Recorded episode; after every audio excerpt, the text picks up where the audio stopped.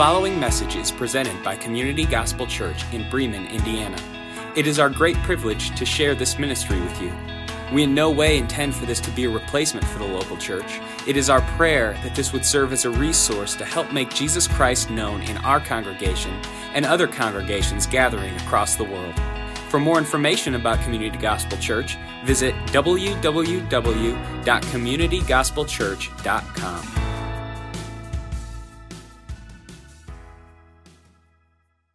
Would you turn to Luke chapter uh, 1? We are in uh, Luke chapter 1. Luke is on the right hand side of your Bibles. It is a gospel written by uh, Luke, who is a physician. He writes actually two uh, books of the New Testament. He writes Luke and he also writes Acts. Both of those books are believed to be one. Um, we separate them just in the English side of things for multiple reasons.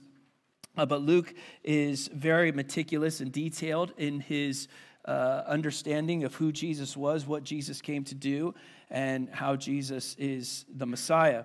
If you look at verse 1, uh, verse 1, it says, Inasmuch as many have undertaken to compile a narrative of the things that have been accomplished among us, just as those who are from the beginning were eyewitnesses and ministers of the word have delivered them to us.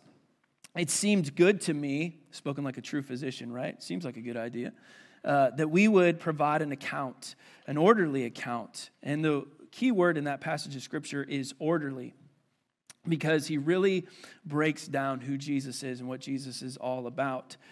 And he writes to a man named Theophilus these things, and it goes to Theophilus and then extends to us, Community Gospel Church, which is very important. And the reason for the Gospel of Luke is in verse 4 so that you, you, may have certainty concerning the things that have been taught.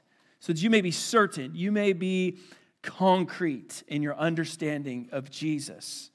And so that brings us really into the birth of John the Baptist, who would pave the road for Jesus to come. And then Jesus' birth is foretold. And then you get down into Mary and Elizabeth. And then you see Mary's song of praise that we just heard sung, which brings us to Mary in Luke chapter 26.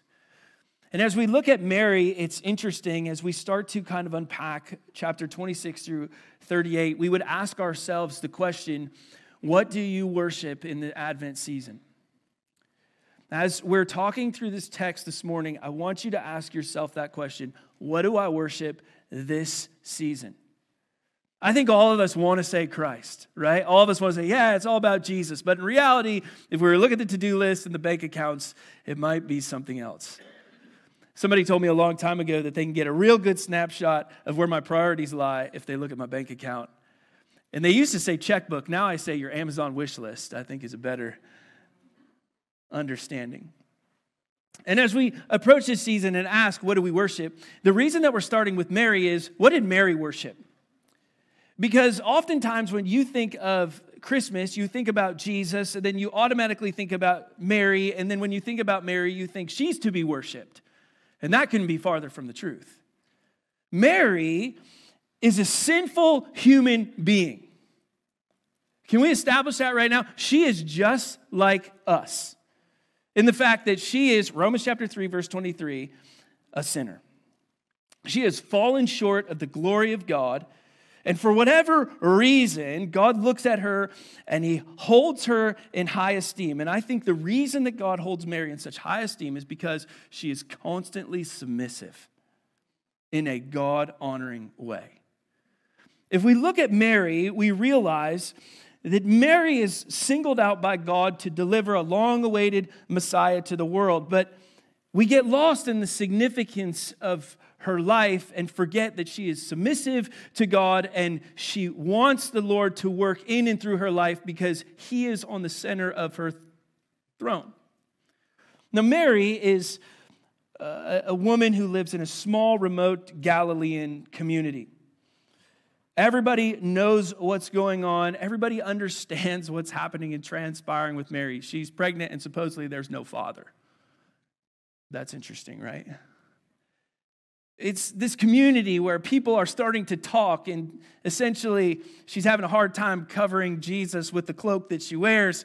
And so people are wondering what is going on with her and Joseph. Everybody probably would have known what is happening. So even in her explaining of the fact that the angel came and the Holy Spirit happens and all of these things, people are essentially confused. And what I love about Luke chapter 1, verse 38, and this can be our central verse for today as we start to unpack this first Advent week, is Mary says, I am the Lord's servant. May everything that you have said about me come true. And that would be the whole prayer for this whole entire season as you start to really unpack that question what do I worship? Do I worship the Lord? Am I his servant? And do I believe everything that he has said about me and want it to come true? Her words ring true to us this Advent season. They remind us of the true significance of a surrendered life. And so we submit this earthly season to our fleshly, earthly desires, uh, to God's will, regardless of the cost. And in turn, what happens is Mary experiences what God has in store for her life, and so can we. So, this Advent season, let's start at the birth of Christ through the lens of Mary. Verse 26. In Luke chapter 1, big uh, numbers are the chapters, smaller numbers are the verses. Verse 26 In the sixth month, the angel Gabriel was sent from God to a city of Galilee named Nazareth to a virgin who is betrothed to a man whose name was Joseph of the house of David. And the virgin's name was, all God's people said, Mary. okay, so let's unpack Mary. Start at verse 26, and then we'll kind of walk our way through the text. Underline that word six month. This is the length of time of Elizabeth, who is Mary's cousin, that she had been pregnant before the angel's visit to Mary. It is not in reference to the Jewish calendar months. Okay? In that time, God sends his angel Gabriel, who is the same angel we know in the Old Testament text. In the Old Testament, Gabriel has already visited Daniel in Daniel chapter 8. And then in the New Testament, he's visited John the Baptist and now Mary. So he's famous. Gabriel has a favored position. He stands, Luke chapter 1, verse 19, if you want to look at that, in the presence of God, delivering important messages of God's particular love and favor to certain people who are chosen to be a part of his plan. And here, that happens in the city of Galilee named Nazareth. So it's a small little town that's completely off the grid. It's like Wyatt, Indiana. It's just totally off the grid. God chose a no name town for Jesus' birthplace to reveal to the world that he is its Savior. He comes to this small town not to the powerful, not to the elite, not to a nation who is great, but he comes to a small place to common men. Now, there's three truths that you find out about Mary in the text. Let's look at these. Number one, she is a virgin. We're not going to expound on this in great detail today at Community Gospel Church because it's kind of a no duh. Okay? Mary had a normal human birth. Let's establish that. She had a normal human birth with Jesus, except one exception she is a virgin. Now, what people think though is Mary stays a virgin. I don't know how that works. I don't know how you get that from there, but she is not a virgin permanently. In Matthew chapter 1, verse 25, it says, But he had no union with her, speaking of Joseph, until she gave birth to a son. So the word virgin indicates that Mary and Joseph did not have relations until after Jesus was born. Now, that is important for a couple reasons. Number one, it means that Jesus is God, 100% God, but it also means Jesus is 100% man. We just talked about this in the nine o'clock hour. Why does Jesus have to be 100% God and 100% man? 100% God shows the awe and adoration that we have for God. If he was just God, he'd be too far above us. 100% man shows us that he can relate to us. If he was just man, you wouldn't listen to him because he'd be on your same level. So you can have an awe and adoration for who God is, but you can also realize that Jesus is like you in, rega- in, in regards to humanity. Mary remains a virgin until after Christ's birth. Then her and Joseph have a lot of kids. As a matter of fact, they have four boys James, Joseph, Simeon, and Judas. Can you imagine being the brother of Christ? I just, that just makes my head hurt. And then he has half sisters that are not named or numbered. Now, why is that important for us to understand? Well, if you understand the New Testament text, God blessed Mary with several children, which means in that culture, it was an indication of God's blessing on a woman. She's not just blessed because she has Christ, she would also be looked to be blessed because of her obedience and continual obedience to Christ. He is constantly blessing her life as she points back to Christ. See, it's interesting. When Mary is blessed with children, she doesn't look at it and say, oh, yeah, it's, it's, it is what it is, right? I got a, a, another kid. She says, no, God is good. Every blessing that Mary receives, she gives credit back to the Lord for. Do you do that? Because what happens is it shows who she worships. It shows that Christ is on the center of the throne of her life. Now, go a little bit further, it says that she is betrothed. Betrothal is kind of an interesting concept. the first part of a Jewish marriage is betrothal, it is a legal relationship without mutual obligations. In Hebrew, betrothal is called uh, essentially uh, the kedushin, which is sanctification, and it's an engagement in the intention to marriage. So, engagement is that we're intending to marry. So, if you are going to become engaged to somebody, you give them a ring and you say, I have the intention of marrying her. But betrothal is a promise to future marriage. It's like you're making a vow before a vow. Well, why does that matter? Well, the exact duration of the betrothal varies among culture to culture and couples to couples. But for adults, it can be anywhere from several hours or incorporated into the wedding day itself to a period of several years. A year and a day are common today. But what we're getting here is the fact that she is betrothed Mary is she does things right. She's not avoiding anything in regards to the way her life is structured. She's making sure that she is going about it in the proper way. Number three, she's from the house of David. Now, nowhere are we told in the Bible, except here, that Mary is out of the house of David, as both genealogies recorded in the Gospels are genealogies of Joseph. Mary is also of the house of David, which makes it, and this is going to be hard to wrap your mind around, it's probable that Mary and Joseph are first cousins once removed.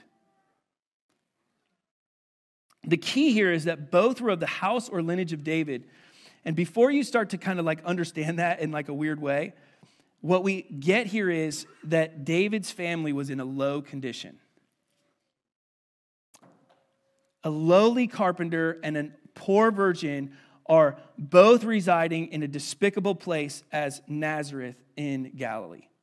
So you have poor people in a poor place, and the Messiah comes there. Now, notice verse 27. It says that the virgin's name was Mary. The Bible says Mary was an ordinary human who God chose to use an extraordinary way. Mary's name, if you want to circle that, means much grace or unmerited favor. Yes, Mary's a righteous woman, favored or graced by God, but at the same time, Mary is a sinful human being who needs a Messiah just like you and I. She is not to be worshiped. She points us to who is to be worshiped. Mary may have been full of grace, but she also needed grace, just like you and I. And so this comes from Christ. Well, let's talk about Christ. Let's start at verse 28. And he came to her, here's the angel talking to her, and said, Greetings, O favored one, the Lord is with you. I still think when people talk to angels in the Bible, it'd just be amazing. I can't wait to see what this is actually like. 29. But she was greatly troubled at the saying, and she tried to discern what type of greeting this might be. The angel said to her, uh, Mary, don't be afraid. For you have found favor with God, and behold, you will conceive in your womb, and you'll bear a son, and you shall call his name Jesus. And he will be great. He will be called the most, uh, he'll be called the Son of the Most High. And the Lord God will give to him the throne of his father David, and he will reign over that house of Jacob forever, and of his kingdom there will be no end. Mary looks back at him and she says, How can that be? I'm a virgin. 35. The angel answers, The Holy Spirit will come upon you. Excuse me. Um, and the power of the Most High will overshadow you. And therefore, the child to be born, he'll be called holy, set apart, sanctified. He's the Son of God. And behold, your relative Elizabeth, in her old age, she's conceived a son. And this is the sixth month with her, who was called barren, for nothing is impossible with God. And then look at 38. And Mary said, Behold, I'm the Lord's servant. Let it happen. Let it be to me according to your word. And then whoosh, the angel leaves. I always wondered, did he go out the door? Look at what it says about Jesus. Gabriel in verse 28 describes Mary to be favored. It's the same word that is used in Ephesians chapter 1 verse 6. It speaks of God's grace, how believers are accepted by God through faith in Christ. Regardless of God's favor, Mary is still greatly troubled. Highlight that. He said the same thing to Gabriel, eh, it's, or excuse me, it's the same like, like attitude as Gabriel had um, from, or excuse me, as Zechariah had from Gabriel in Luke chapter 1, verse 12. But Gabriel predicted three truths about Jesus. And if you want to circle that word Jesus, it's really interesting because here in the text we see that that name means Jehovah God is our help and Jehovah God is our salvation. Help and salvation are going to come to you. Here's the implications 32. Number one, he will be great. John the Baptist was described in the exact same way in Luke chapter 1, verse 15. He will be great in the sight of the Lord, but the greatness of John pales in comparison to Jesus' greatness. Spurgeon says it like this He says, It's not proven that he is great. Like we've already seen that from generation to generation, generation. Conquerors are great. He's the greatest of them. Deliverers are great. He's the greatest of them. Liberators are great. He's the greatest of them. Saviors are great. But he is the greatest of them. In Colossians chapter 2, verse 9, it says, In Christ, all the fullness of deity lives in bodily form. Jesus as the Word of God, John chapter 1, verse 1, means that Jesus is the fullest possible revelation from God to man. So, what's the implications? The implication is that Jesus is greater than you and he's greater than me. You have to allow Christ to take precedence over all things. That's exactly what Mary is doing here. She's allowing the Lord to take precedence. And here's my big problem of where we're at right now we're so passive with this. Even right now, preaching to you, we are so passive with this because we want three truths that just get me to the next day. We want three things. This is something that changes our mindset and mentality that Jesus is greater than me. He is greater than my problems. He is greater than my struggles. I have to allow Christ to take precedence over all things of my life. The reason that you're not a conqueror in Jesus Christ is because he does not have precedence in your life. The reason you still struggle with things is because you do not let Christ take precedence in your life. The reason you struggle with sin is because Jesus is not great in your life. I was thinking to myself, I was like, this is just common stuff. But it's not. It has to take precedence. It has to sink from my head knowledge into my heart and transform my heart so I speak out of my mouth and my actions follow suit. Paul knew it. Romans chapter 8, verse 37, he says, I'm more than conquerors in Christ because he takes precedence in my life. He is great. Mary knows it. He is great. He is the greatest. He is above all things. Look what it says in 32, also in verse 76. He will be the Son of the Most High, and he'll be given David's throne. Jesus being called the Son of the Most High means that Jesus is equal to Yahweh. Now, if you're a Jew reading this, like you're kind of floored because it just says that Jesus is the living God. Most High is a way to refer to God without naming him. It avoids a direct reference to God, which is common in the first century in regards to Judaism, out of reverence for a divine name.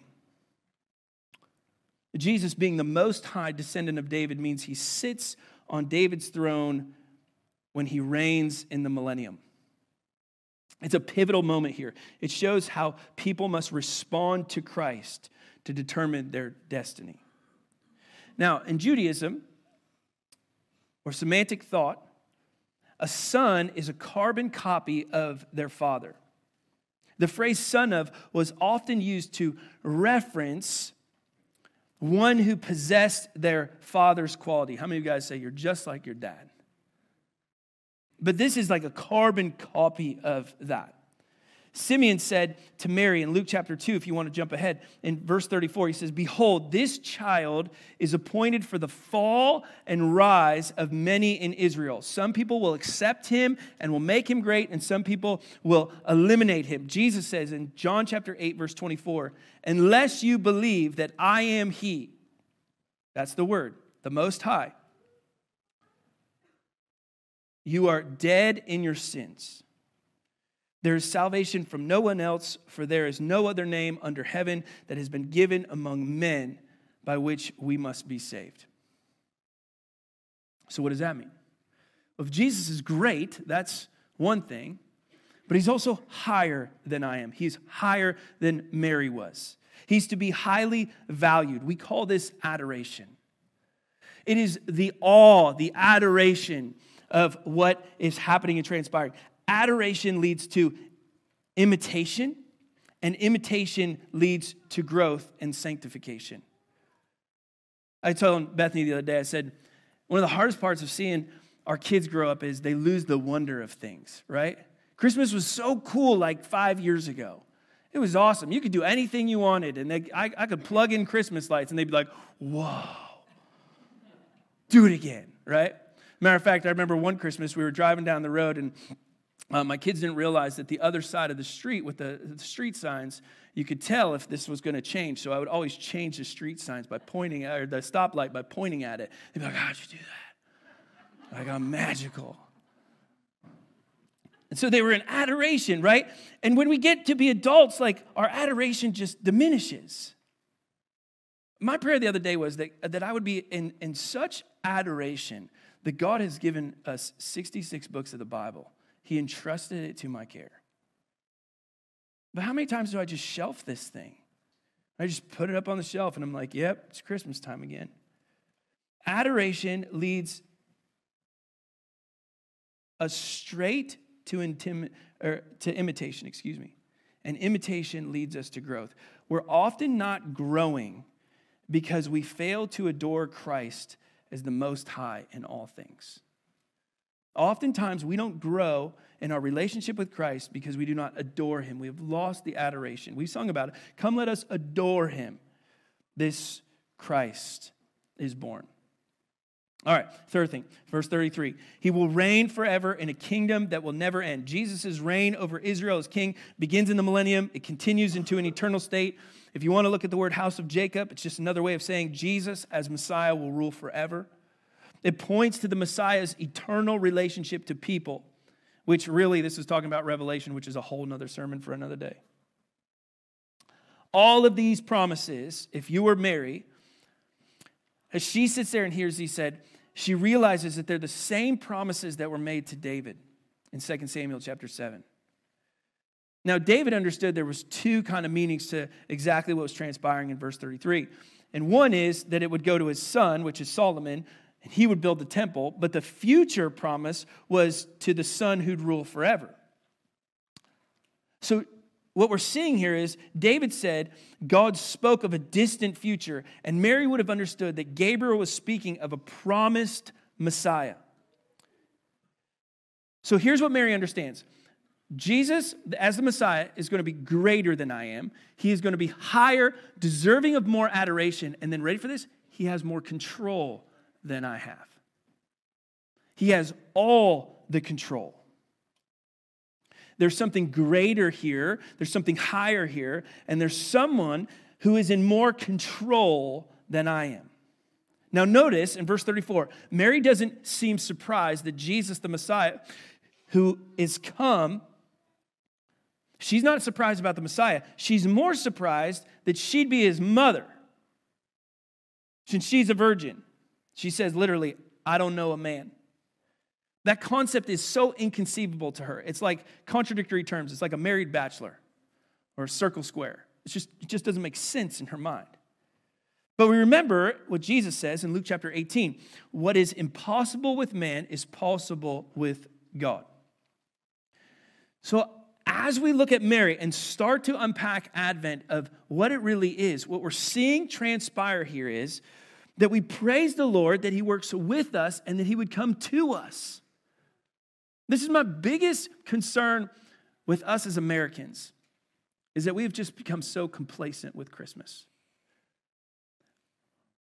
My kids love Christmas movies. We watch a Christmas movie every year that talks about true believers. And every time they talk about true believers, they ask each other, they're like, Are you a true believer? Are you a true believer?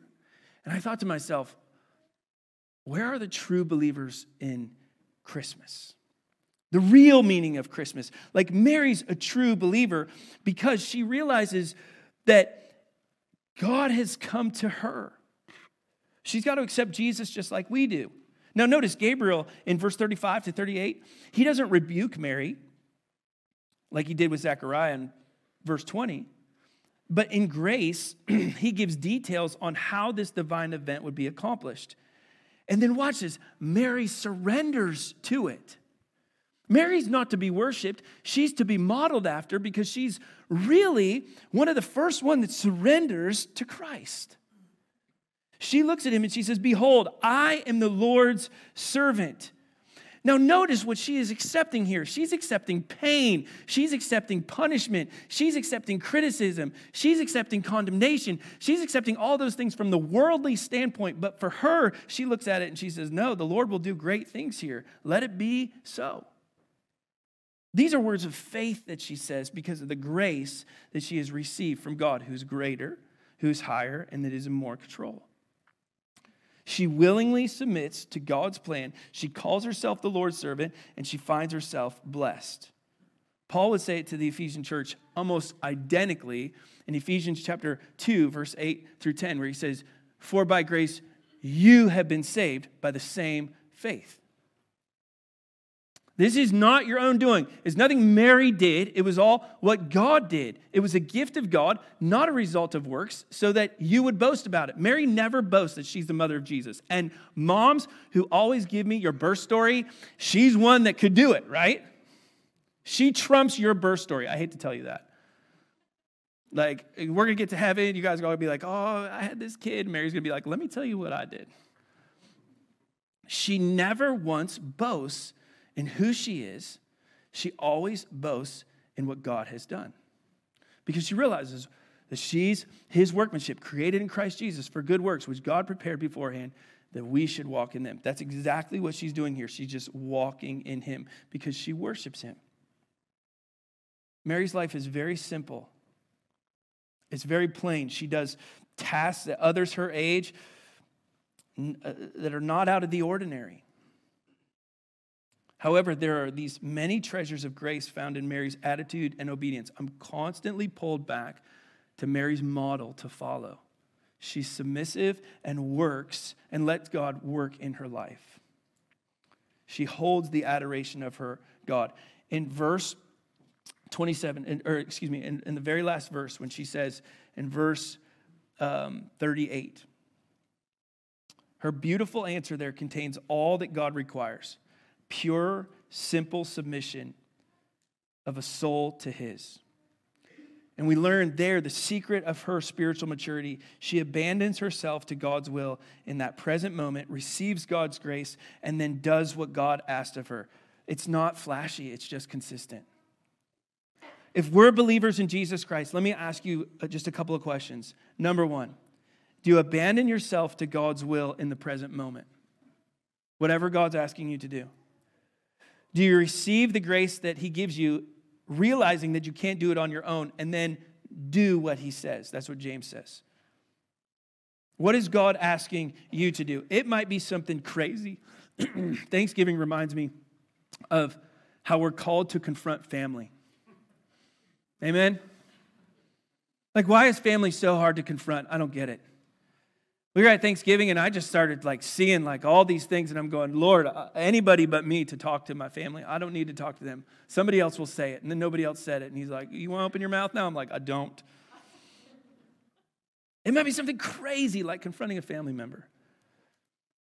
It might be something crazy like, who knows uh, what God is calling you to do? Maybe, maybe He's not calling you to have Christmas at all and give all your gifts to somebody else. I don't know. I don't know. I, I know that God loves the crazy. But here's, here's what I think God loves the, more than crazy things I think He loves the boring, mundane, consistent things. What is God calling you to do that might be something ordinary? Maybe it's just an act of obedience that you continually kick against. Maybe it's to be patient in your present suffering. I know that so many of you have lost loved ones this past year, and we have too. But maybe God's just asking us to rest in that and realize that He's in control. Maybe it's you're, you're finding yourself here and you're like, I don't even have this grace. I need to accept God's grace through faith. Those of us who are fully surrendered to Him, do we respond to the Lord? And this is where I constantly go back to to respond to the Lord like Mary. Let it be to me according to your word. An old saying says, May we learn the blessed secret of delighting in God's will, welcoming whatever present He sends us, joy or sorrow, good or ill. Mary knows to know God's will is a treasure, but to do God's will is a privilege. Let's pray for that today. Heavenly Father, we find ourselves in week one of, of celebrating Advent. And again, God, I would just ask that you forgive our complacency with this season, and mine as well. And I just ask that you would forgive us of, of the places that we populate where we, we look at all these things and, and they start to really uh, cloud our mind. As Americans, we're weird.